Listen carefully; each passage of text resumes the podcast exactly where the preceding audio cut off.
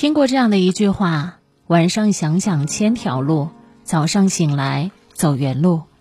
人和人之间的差距其实根本没有那么大，主要的差别在思维、在格局、在眼界。如果身为普通人的我们想要改变目前的现状，一定要先摆脱四种大方的行为，越早改掉越好。可能很多人对于我刚刚提到的四种大方不是特别的清楚，可能是过了半点之后才听到我的节目的。那我再次和大家重复一下：往往越穷的人才会在这四个方面表现的大方。第一，在盲目消费面前大方。别买了一个口红，你也要买；别人买了一块表，你必须也得跟上。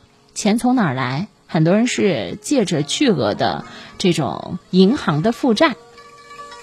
第二点，在自我投资方面盲目的大方，而不是在自我投资方面的大方。如果你的每一次投资你都有所学有所收益，那你的这笔投资是非常有价值的。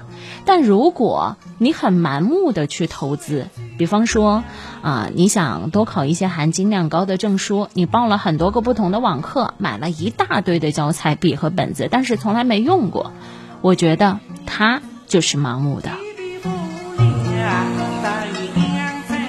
第三个大方是在浪费时间上。很大方。第四点，在妥协上很大方。如果你一味的妥协，觉得没关系，少一点就少一点吧，不给机会就不给机会吧。如果一味的妥协，只会让你在温水里煮青蛙。